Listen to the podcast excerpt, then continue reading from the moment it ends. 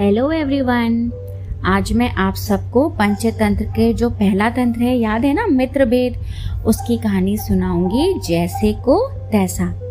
जैसा इस कहानी का नाम है, वैसा ही इसका मॉरल भी है। तो आओ सुनते हैं कहानी जैसे को तैसा। एक बार एक स्थान पर जीर्ण धन नाम का बनिए का लड़का रहता था। धन की खोज में उसने परदेश जाने का विचार किया। उसके घर में वैसे तो ज़्यादा कुछ सामान था नहीं, केवल एक मन भर भारी लोहे की तराजू थी। तो उसे, उस उसे एक महाजन के पास धरोहर रखकर वह विदेश चला गया। विदेश से वापस आने के बाद उसने महाजन से अपनी धरोहर वापस मांगी। तो महाजन ने कहा कि वह लोहे की तराजू तो चूहों ने खा ली। अब बनिए का लड़का समझ गया। कि महाजन का तराजू वापस करने का मन नहीं है। किंतु अब वो क्या करता, कोई उपाय तो था नहीं। तो कुछ देर सोचकर उसने कहा, कोई चिंता नहीं, चूहों ने खा डाली तो चूहों का दोष है, तुम्हारा नहीं, तुम इसकी चिंता ना करो। थोड़ी देर बाद उसने महाजन से कहा, मित्र, मैं नदी पर स्नान के लिए जा रहा हूँ। तुम अपने पुत्र धन देव को मेरे साथ भेज दो, वह भी नहा आएगा। महाजन बनिए की सज्जनता से बहुत प्रभावित हुआ। इसलिए उसने तत्काल अपने पुत्र को उनके साथ नदी स्नान के लिए भेज दिया। बनिए ने महाजन के पुत्र को वहाँ से कुछ दूर ले जाकर एक गुफा में बंद कर दिया और गुफा के द्वार पर एक बड़ा सा पत्थर रख दिया जिससे कि वह बचकर भाग न पाए।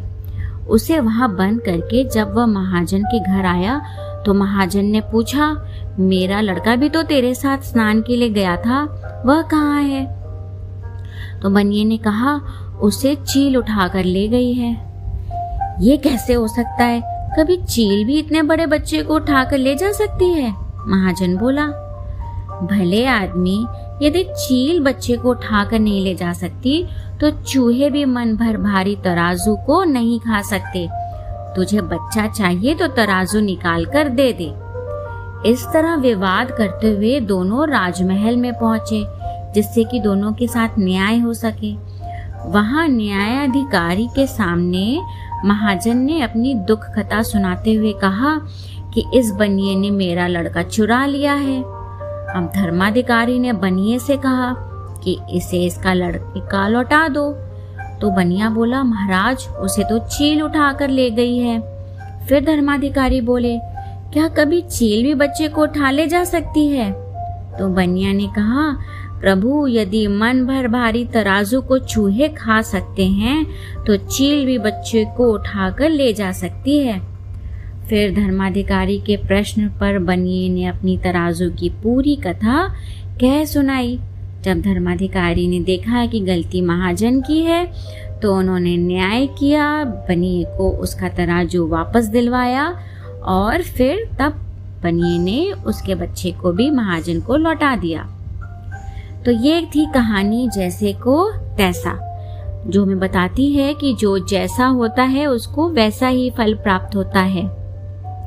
अगर हम स्वयं अच्छे रहेंगे, अच्छे काम करेंगे तो हमारे साथ भी अच्छा होगा।